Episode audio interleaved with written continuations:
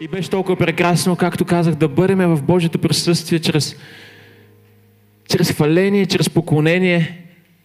И това не е просто а, момента, в който ние влизаме, докато изчакаме да започне солото и докато чакаме да се съберат хората, особено когато има сутрешни служби, на някои от нея малко повече време, тези, които са най-отзад, точно така. А, но хвалението всъщност е нашият начин по който да предадеме всичко, да предадеме всичко на Бог и да му позволим по време на Солото Той да ни изпълни, Той да ни изпълни с надежда, Той да ни изпълни с вяра, Той да ни изпълни с смисъл. Защото колко е смислен живота с Бога и по-точно бих казал, колко е безсмислен живота без Бога, аз със сигурност мога да свидетелствам. Вярвам, че почти всички от вас, които са вярващи, могат да свидетелстват колко безсмислен е живота без Бога. И един от най-екзистенциалните въпроси на човечеството е всъщност кой съм аз, кой, кой съм аз, защо съм тук на тази земя. И много от вас преди да срещнат Бог, може би са си, са си питали този въпрос. Окей, защо съм тук на тази земя? Кой съм аз? Това е един от тези въпроси, като въпроса, кое е първо, яйцето или кокошката? Защо съм тук на тази земя? Има ли някакъв смисъл живота ми? Има ли някаква цел живота ми? Но всъщност в момента, в който ние разбереме какво мисли Бог за нас, ние можем да разбереме какво мислиме ние за Бог и съответно каква е нашата позиция, каква е нашата идентичност. Защото ние имаме идентичност на тази земя, ние не сме случайно, не сме случайно на тази земя и Библията ни казва, в, в псалми се казва, Давид казва, че той събира всяка една наша сълза. Всяка една наша сълза. Това, не си четах това и ми започнах си го представям. Окей, какво означава? Всяка една сълза, когато съм пролял сълза, защото съм си щупил кръка като малък, той е събрал всяка една моя сълза. Когато съм събрал сълза, защото някой ме е предал, той е събрал всяка една сълза. Когато съм бил в най-голямата ми болка, той е взел всяка една сълза. И не знам какво говори това за вас, но за мен говори, че Бог ме обича. че Създателя на Вселената, Творецът на всичко видимо и невидимо, Той, който поставяше звездите, се интересува от мен. И Той ми е дал идентичност. Той ми е дал идентичност да бъда не просто случайно на тази земя, но да изпълня това, което Той има за мене. И искам да влезем в Божието Слово в Лука 15 глава. Лука 15 глава е може би едно от най-проповядваните места. И пасажа е малко по-дълъг, но няма как да не го прочетеме. Целия Лука 15 глава или притчата за будния син, както пише заглавието. Интересното е, че думата буден никъде не се споменава в текста и не става ясно кой всъщност е будния от всички в в целия текст. Но се казва така в 11 стих. Някой си човек, не се казва кой. Имаше двама сина. И по-малки от тях рече на баща си. Тате, дай ми дела, който ми се пада от имота. И той ме раздели имота. И не след много дни, по-малкият син си събра всичко и отиде в далечната страна и там прахоса имота си и разпуснатия си живот. И като пропиля всичко, настана голям глад в онази страна и той изпадна в лишение и отиде да се присъедини към един от гражданите на онази страна. Ако пастор Максим беше тук, ще да отвори скоба и да каже кой е този гражданин, но аз няма да го правя. Може да кажеш на човека до тебе, успокой се. Това е проповедта, която трябва да гледате. Който го прати на полетата, за да пасе свинете. И желаеше да се насити с рожковите, от които ядяха свинете, но никой не му даде, но никой не му даваше. А като дойде на себе си и рече, колко наемници на баща ми имат излишък от хляба, а пък аз умирам от глад. Ще стана да ида при баща ми и ще му кажа, тате, съгреших против тебе, против небето и земята. Не съм достоен да се наричам твой син. Направи ме като един от наемниците си. И стана и дойде и отиде при баща си и когато му бе още далеч, видя го баща му, смили се и като се завтече, хвърли се на врата му и го целуваше. Рече му синът, тате се греших против небето и против тебе, не съм вече достоен да се наръка твой син. Но бащата рече на слугите си, скоро изнесете най-хубавата промяна и облечете го, и сложете пръста на ръката му, и обуща на нозете му. Докарайте огоеното теле, да го заколете и нека ядем и се веселим, защото този мой син бе мъртъв и оживя. О, изгубен бе и се намери. И започнаха да се веселят. А по-големия му син беше на нивата. И като се идеше и се приближи до къщата, чу песни, чу хората и повика един от слугите и попита какво е това. А той му каза, брат ти си дойде, о, и баща ти закла огоеното теле, защото го прие здрав. И той се разсърди и не искаше да влезе. И баща му излезе и го молеше. А той в отговор рече на баща си, ето толкова години ти работя и никога не съм престъпил никоя твоя заповед. Но пак на мене, дори яра не си дал някога да се повеселя с приятелите си. А щом си дойде този твой син, който изпояде имота ти за будниците, за него си заклал оголеното теле. А той ми каза, синко, ти си винаги с мен и всичко мое е и твое. Прилично беше да се развеселим и да се зарадваме, защото този твой брат бе мъртъв, оживя, изгубен бе, о, и се намери. И искам да насоча вашето внимание всъщност към това, че всеки един от нас е призован да бъде, да бъде дете на Бог да бъде дете на Бог. И без значение в какъв момент на твоя живот ти си го срещнал, без значение в какъв момент ти в момента се намираш. Ти имаш тази идентичност да бъдеш дете на Бог. И тази история е много различна, защото виждаме контраста, виждаме контраста на двама сина, виждаме контраста на две деца и един баща, който приема и единия и другия с отворени обятия, който без значение дали единия е пропилял целия му имот, половината му имот, той го приема отново с отворени обятия и без значение дали друг, другия брат просто не е доволен от това, което има, той отново го приема с отворени обятия. И в нашето стоене като вярващи, в нашия растеж има няколко различни, а, няколко различни стадии на нашия растеж.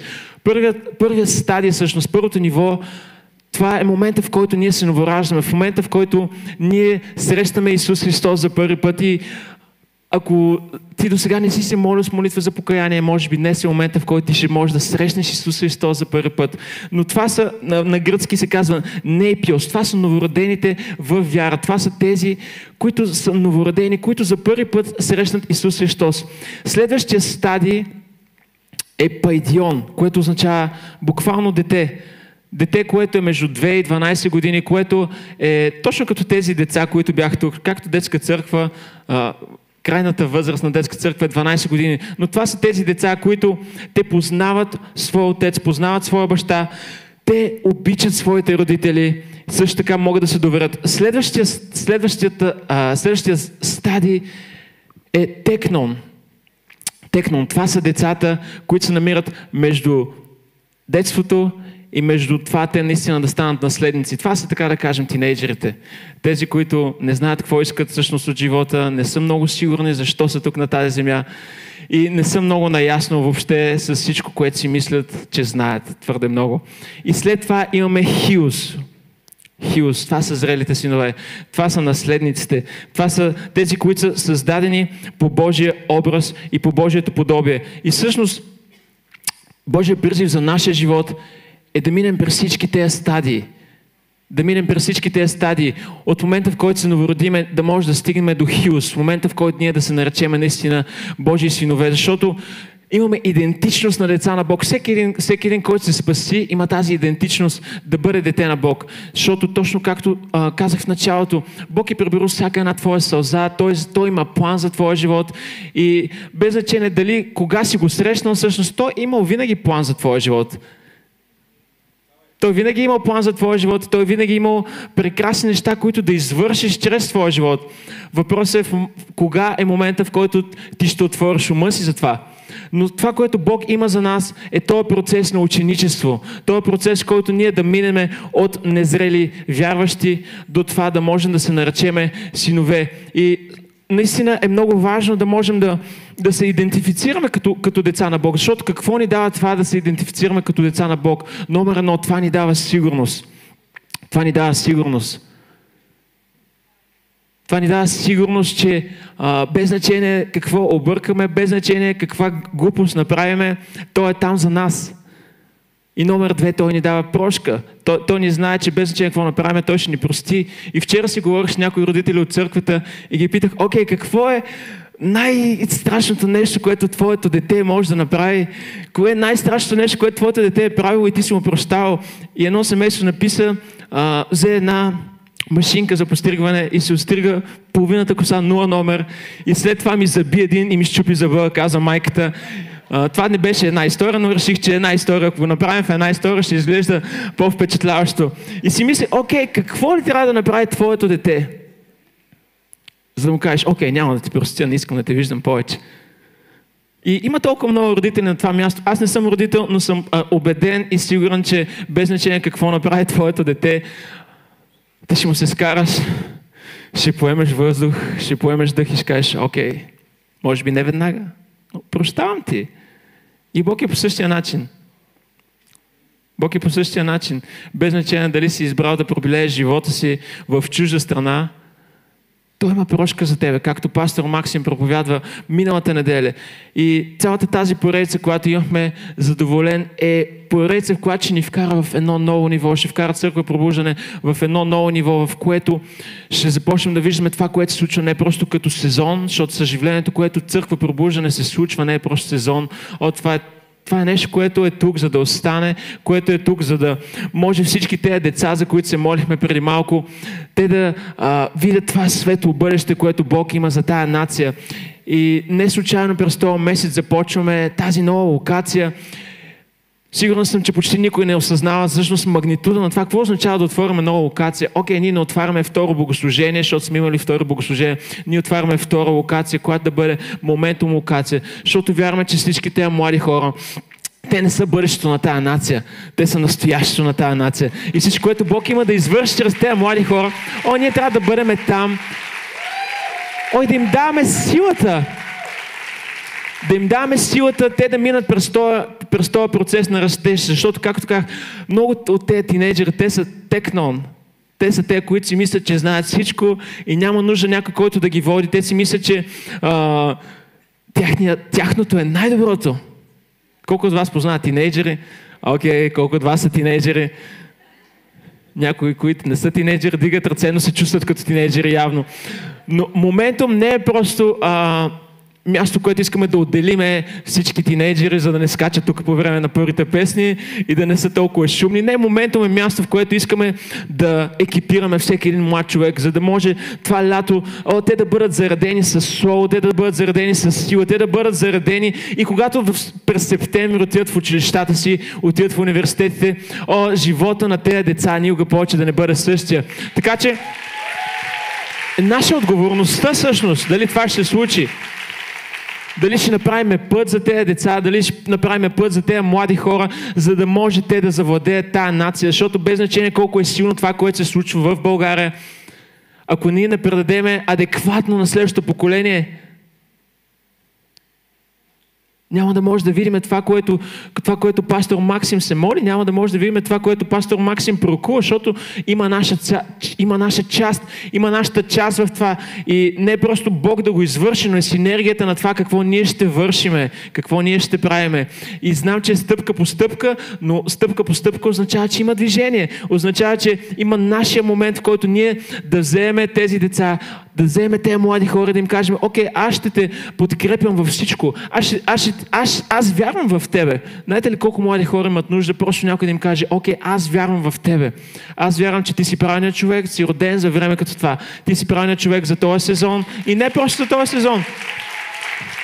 За това, което Бог има да извърши.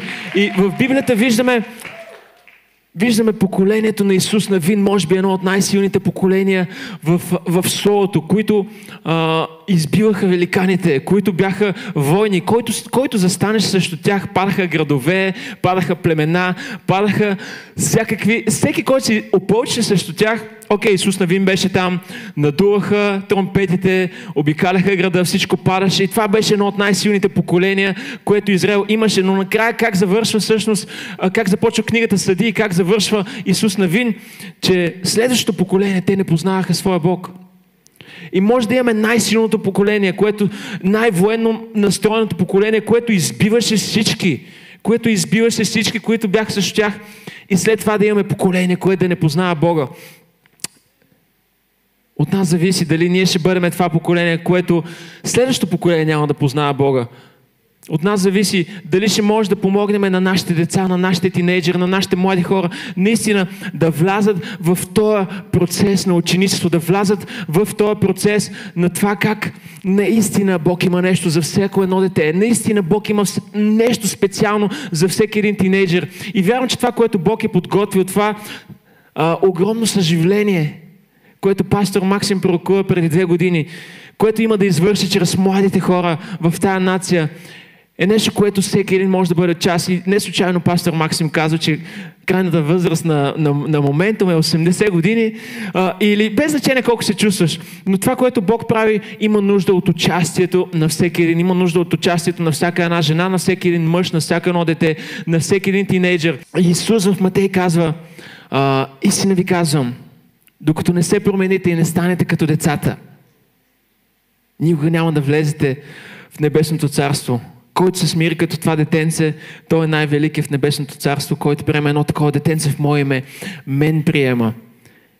И тук думата всъщност е пейдион, т.е.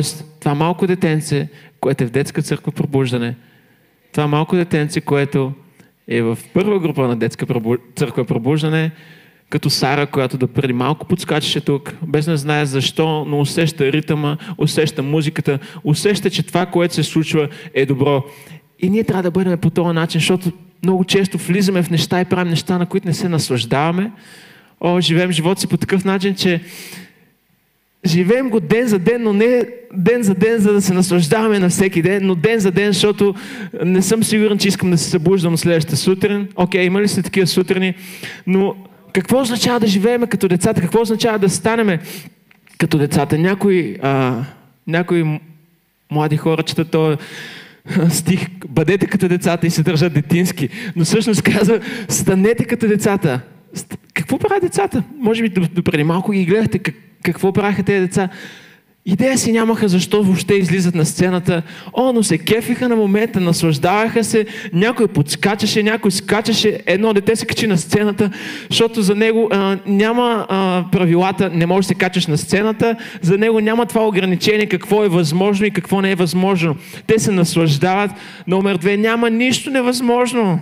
Окей, за едно дете няма абсолютно нищо невъзможно. И ако му кажеш, че нещо е невъзможно, той няма да те разбере какво имаш предвид въобще. О, но защо ние мислиме, че има нещо невъзможно? Какво, какво има едно дете? Едно дете обича, без значение, без, значение, без да разбира, без да, без да слага някакви граници на любовта си, без да си мисли, окей, а, няма да прегърна днес Дани, защото вчера исках сладолет, той не ми даде сладолет. Не, Макси, не си мислиш това преди малко. Не, без значение какво си му направил, без значение какво, какво, какво вижда това дете, то те обича. То те обича с всичко, с, с всичко в себе си. Обичате по този детски начин. И мисля, че е време да се върнем към първата ни любов, да се върнем към това, което пастор Максим профята преди две недели. Към това, което реално това, което реално сме изпитвали първия път, когато Бог ни е докоснал. Това, което реално сме изпитвали първия път, в който сме дошли на църква, първия път, в който реално сме усетили Божието докосване, Божието присъствие, защото то не е даденост и ако започнем да го приемем за даденост, ще започнем да го губим. Децата какво правят? Децата обичат, децата се доверяват. Ако им кажеш, какво да им, да им кажеш? Тези малки деца. Те ще повярват. Те ще повярват. Ако им кажеш, че имате нова къща, те ще повярват. Ако им кажеш, че имате нова кола, те ще повярват. Си спомням как а, Жори и Деси бяха ходили на някакъв оглед или какво беше, а, да оглеждат коли точно така. Бяха ходили в някакъв шоурум да си купуват нова кола. И Ана София просто вижда един джип, отваря колата. Та ми харесва. Тази кола ми хареса. За нея няма въобще нищо, представите, окей, сега ние не можем точно в момента да запалиме тая кола, да си тръгнем, може би не може сега в момента да си я купиме и как ще излезе точно от мола тая кола. Въобще тя не се замисля как може този Мерцедес в Ринг Мол, как може да излезе всъщност този Мерцедес. Не, за нея е възможно тя да се качи и баща и просто да я запали и да тръгне, защото няма нищо невъзможно за нея. Защото за нея а, няма тези лимити в главата ни, които ние имаме през цялото време. Защото ние имаме наши очаквания, всъщност как трябва да се случат нещата, имаме нашите очаквания, всъщност по какъв начин Бог трябва да се движи, но о, де, децата нямат тези очаквания. Те просто са отворени за всичко. Те са отворени за това, че няма нищо невъзможно. Те вярват в невъзможното, наслаждават се на живота. И какво правят децата? Задават много въпроси. О, много въпроси. Въпрос след въпрос, след въпрос, след въпрос, след въпрос. И си мисля, окей, кой е момента, в който ние сме спрали да задаваме въпроси? Кой е момента, в който ние всъщност сме спрали да задаваме въпроси на Бог? И а, Бог обикновено, когато му задаваш въпрос, той ти задава с друг въпрос, което следва от твоя страна ти да зададеш следващ въпрос. А, и въпросите са много специални за Бог. Въпросите са много специални за Бог, не защото Той не знае отговорите, но защото Той иска всъщност да ни накара ние да можем да видим през Неговите очи. Той иска да ни накара всъщност ние да влезем в тази идентичност на това, че ние сме деца на Бога. На това, че ние сме не просто, не просто о, слуги, не просто слуги, не просто немци. О, но ние сме деца на Бога. Ние сме деца на Бога. Ние сме на това място с цел. Ние сме в, в тази държава с призив. Ние сме в тази държава, в този град. Не случайно. Ти не стоиш случайно до човек, който стои до тебе. И аз последните месеци си размишлявам толкова много, колко нищо, което правим, не е случайно. И започнах да гледам по този начин за това как нищо, което се случва, не е случайно. Може би си ходиш и срещаш някой твой познат. Окей, това не е случайно. Започни да гледаш на тези случайности като нещо, което Бог иска да ти говори, като нещо, което Бог иска да ти говори, защото толкова често очакваме да чуваме Божия глас по начин, по който ние очакваме да чуваме Божия глас а, с, с глас, който да, той да ни говори, да чуваме Божия глас с а, обстоятелства много често, да, да чуваме Божия глас с а, водителство вътре в нас, но всъщност забравяме, че Бог говори най-много чрез хора, Бог говори най-много чрез всеки един, който ти срещаш в фоето. И много очаква да чуят Божия глас в проповедта, да чуят Божия глас в хвалението, но малко очакват също да чуят Божия глас в фоето, когато са в фоето, когато си говорят с, с своя лидер на група или когато си говорят просто с някои от тези деца, които преди малко бяха тук. Защото, щом Бог може да използва магаре, окей, може да използва и дете. Щом Бог, Божието Слово каза, че дори камъните биха говорили, окей, би говорил и чрез някой от нас в фоето. Въпросът е какво очакваме ние. Какво очакваме ние? Дали сме готови просто да, да позволиме на този момент да не бъде случайност. Защото той не е случайност. Ние го виждаме като случайност но някой път просто трябва да, да махнем това, което ни пречи, да махнем това, което всъщност ни спира да виждаме. И някой път, когато си махнеш това, което те спира да виждаш, ти започваш да виждаш по-ясно. Но някой път, като аз в момента започвам да виждам по-замъглено. И миналата седмица Хайди Бейкър беше тук и пастор Максим каза на хората, които бяха на първи ред, окей, нали, тя започна да, да служи, да се моли. Той каза на хората отпред, отидете да служите вие. И, и аз мисля, окей, сега Хайди Бейкър служи, сега ние Хайди Бейкър, не че не вярвам, че Бог върши чудеса чрез нас, окей, вярвам абсолютно, но някакси си мисля, окей, не го усещам. Но това, тогава, това, което направих е, че си свалих очилата. Защото си казах, окей, отивам се моля за хората, но искам да са ми замъглени, не искам да ги виждам ясно, не искам да виждам реакциите им. Искам просто да се, да, да се, да се моля за хората, но просто да, да мога да ги виждам както Исус ги вижда. Не, не да мога да ги виждам както ги виждам с, с ясните очи. И по същия начин, както в момента всички са ми замъглени. И смисъл, окей, някой път трябва да си махнеш очилата, за да можеш да видиш ясно. Но някой път трябва да си махнеш очилата, о, за да може Бог да може да вижда ясно през тебе, да може да си махнеш очилата, за да можеш просто да позволиш тези предразсъдъци Те предразсъдъци, които те спират обикновено да се молиш за хора, например, те предразсъдъци, които обикновено те спират да се молиш за хора, които обикновено те спират да, да бъдеш истинското ти, просто да могат да избледнеят. Просто да могат да избледнеят и да можеш да виждаш себе си по начина, по който Бог те вижда. А Той те вижда като повече от победител. И Той те вижда не просто като дете. Защото Исус, Исус не каза, Исус не каза, бъдете като децата. Той каза, станете, гледайте на живота като децата. Окей, без значение какво правите. Не забравяйте всички тези неща, които сте се радвали като малки. Не, не забравяйте всички тези неща, които са били важни за вас като малки. Това да се наслаждаваш на живота. Това, че няма нищо невъзможно. Това, че наистина обичаш истински. Това, че наистина, а, без значение какво се случва, ти, ти ще го забравиш на следващия ден. Без значение кой те е наранил, ще го забравиш. Станете като децата, не бъдете като децата. Много често четеме този стих като бъдете като децата, но всъщност пише станете като децата. Това не означава, че трябва да останеме деца. Не, това означава, че ние трябва да вземем този процес на растеж, да, да вземем този процес, но да не забравяме никога това отношение. Да не забравяме никога това, което това, което сме имали в началото. Тази любов, която сме имали към Бог в началото. И а, тази история за, за будния син, както е позната, както е а, написана е в Библията, под заглавието пише притчата за будния син, всъщност ни говори за тези двама братя.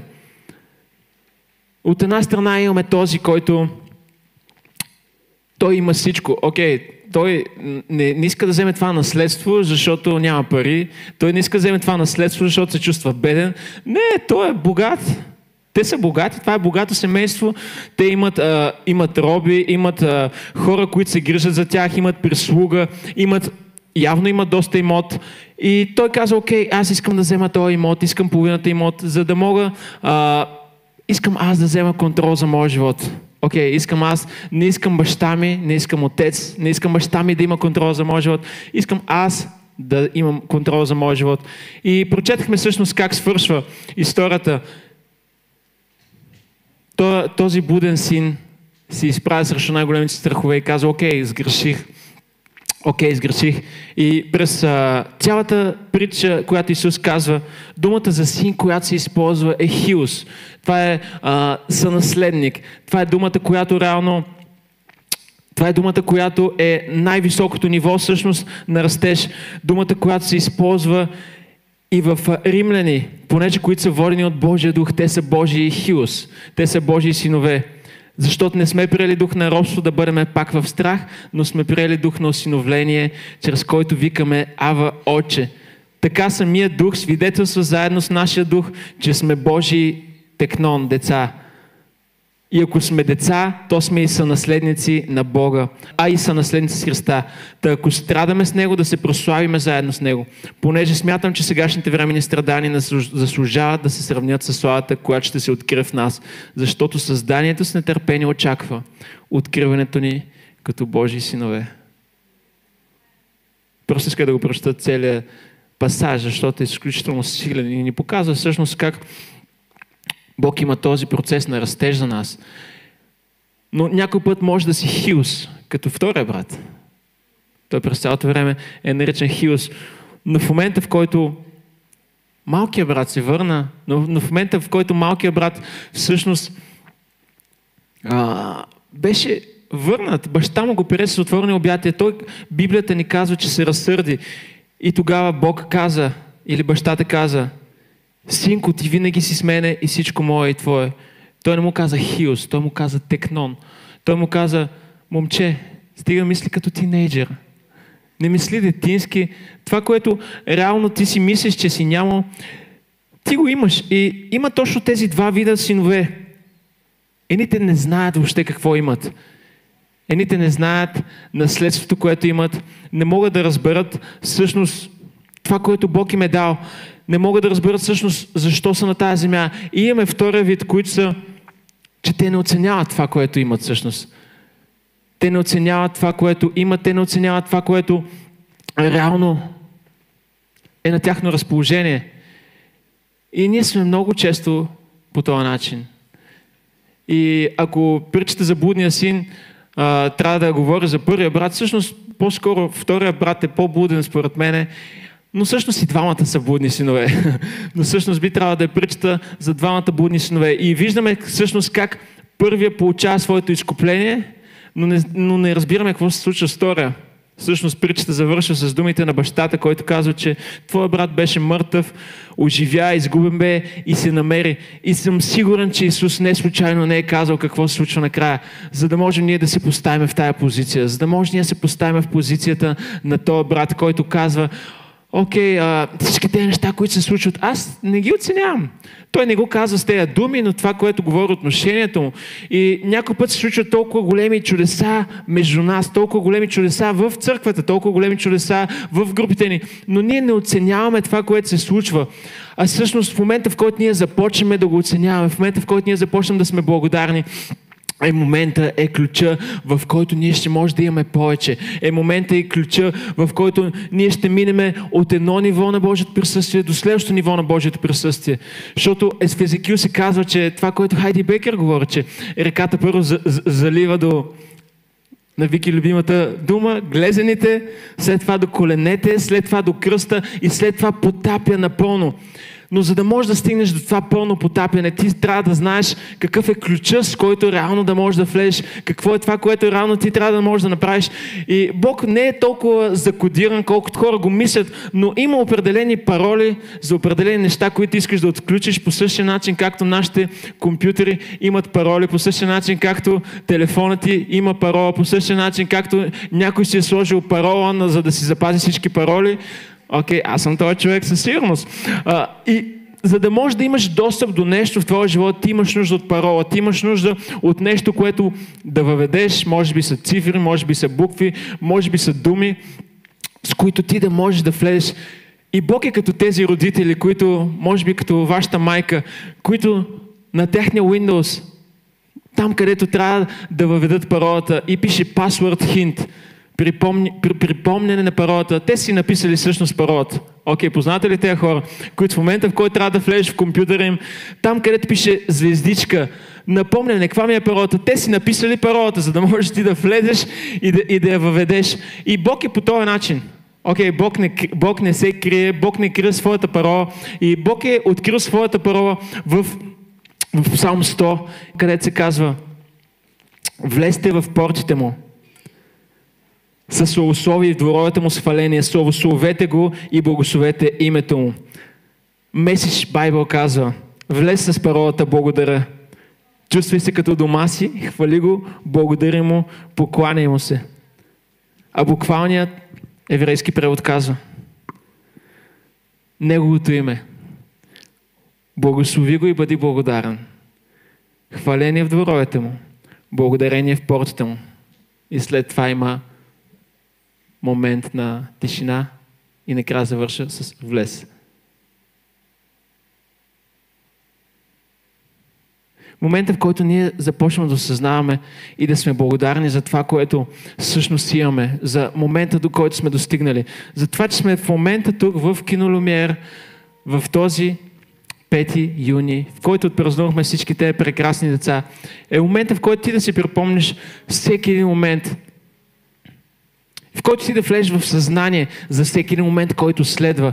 Ой, да бъдеш благодарен за това, че ти си в момента тук, застанал в кинолюмер и слушаш Божието Слово и нямаш маска на лицето, окей? Okay? Нямаш маска и на устата, нямаш маска и на лицето, нямаш маска и е съвсем законно и легално в момента в България да можеш да слушаш Божието Слово да можеш си благодарен за това, че ти се събуди тази сутрин, защото имаше толкова много хора, които не са събудили.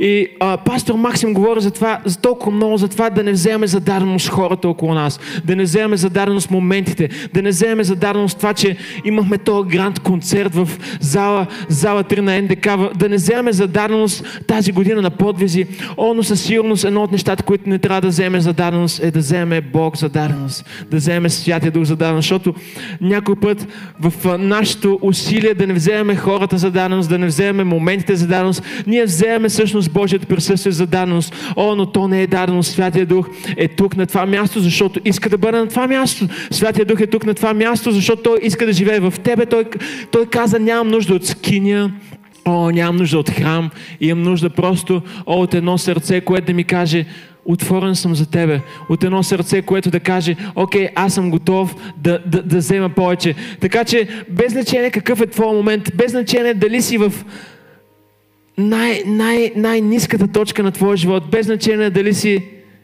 дошъл на църква с кола, която си взел под найем, или с костюм, който всъщност не е твой, или просто си дошъл на църква пеша от Лулин, защото нямаш пари, за да дойдеш до тук.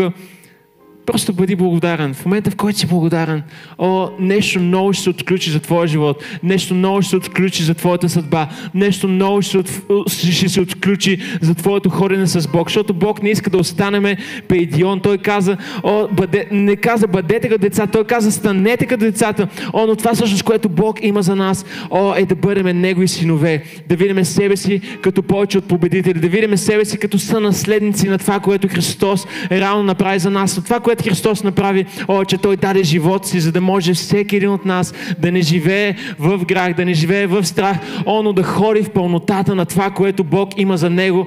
Така че не знам в какво вярваш, но аз вярвам, че Бог има план за твоя живот. Не знам ти в какво вярваш, о, но аз вярвам, о, че те първо предстои най-доброто, което Бог има за твоя живот. Те първо предстои Бог да излее повече в твоя живот. Те първо предстои да видиш чудеса, знамения, които Бог да извърши, о, чрез с тебе, чрез чрез своята група. О, и искам да ти кажа, не си твърде малък, не си твърде голям.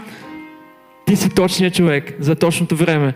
И си роден за време като това. Роден си да бъдеш дете на Бог. Роден си да бъдеш повече от победител. Роден си да имаш тази идентичност, о, с която да влезеш в тази втора част на годината на подвизи и да кажеш, окей, щом Давид можеше да сложи о, тези камъни в тази прашка и да убие този великан Голят, защо аз да не мога да убия тая планина, която е също мене? О, защо щом всички тези герои в, в Библията можаха да направят тези подвизи, какво ме спира мене? О, всъщност ние имаме много по-голямо преимущество от Давид. Защото Святия Дух не живееше в Давид. Святия Дух слизаше върху Давид, но Святия Дух живее в нас. И ако ти никога не се молиш с молитва за покаяние, след малко ще имаш тази възможност Бог наистина да трансформира животите, но всъщност Святия Дух живее във всеки един от нас и Той ни дава силата не просто да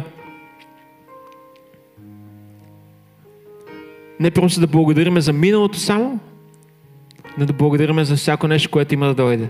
Да благодарим за всяко едно изцеление, което има, има, има да дойде, за всяко едно снабдяване, което има да дойде.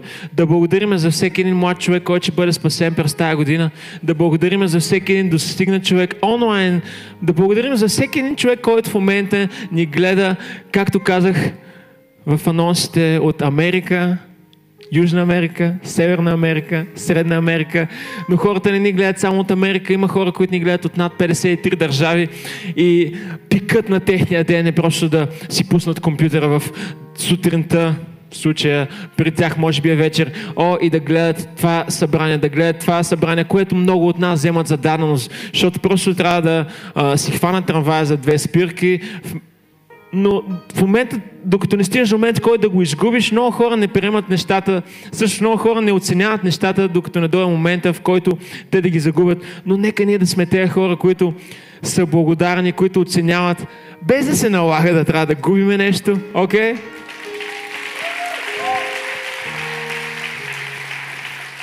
И всъщност, ключът на това да можем да ключът на това да можем да имаме повече от Бог и да бъдем благодарни просто за това, че Него го има. Да бъдем благодарни, че Той ни е довел до тук. Да бъдем благодарни за Неговото присъствие. Да бъдем благодарни за това, че Святия Дух е реален. Да бъдем благодарни за това, че можеше да бъдем къде ли не. Он, но Той ни е довел точно до тук. И да бъдем благодарни за всяко едно чудо, което има да извърши Той чрез нас за всеки един променен живот, за всяка една променена съдба. За всяко едно дете, което ще бъде нахранено, за всяка една жена в женския затвор в Сливен, която ще може да, да има надежда и която ще може да има огън в очите, просто защото ти си се покорил и си казал, окей, аз съм, аз съм част от тази общност, о, и аз няма да се задоволявам с, няма да се задоволявам с малко, но аз ще давам повече. Аз ще давам, може да нямам толкова финанси, колкото искам да дам, о, но каквото имам, това ще дам. И аз съм бил по този начин, пастор Максим е бил по този начин. Спомням си като деца как, о, искахме да сееме много, искахме да сееме много, но единствените финанси, които имахме, бяха 50 евро, които майка му изпращаше и това бяха единствените пари за сеене, пари за храна, пари за найми не плащахме, пари за всичко, от което имаш, имаш нужда. Но това не ни е спирало да даваме повече от това, което сме имали. Какво сме имали? Имали сме време. Имали сме време. Имали сме време и в момента, в който ти сееш своето време, о, в последствие имаш финанси, които да можеш да сееш. В момента, в който ти сееш това, което имаш, за да, защото вярваш, че това не е просто сезон, защото църква пробужда не е просто сезон. Това, което Бог прави в тази нация, не е просто сезон. О, но това е наследство, което ние оставяме. Това е наследство, което ние оставяме не просто за това поколение, но за поколение след поколение, поколение след поколение. И в момента, в който ти започнеш да вземаш това с тази, с, с тази цел, с това отношение, наистина за Бог няма нищо невъзможно.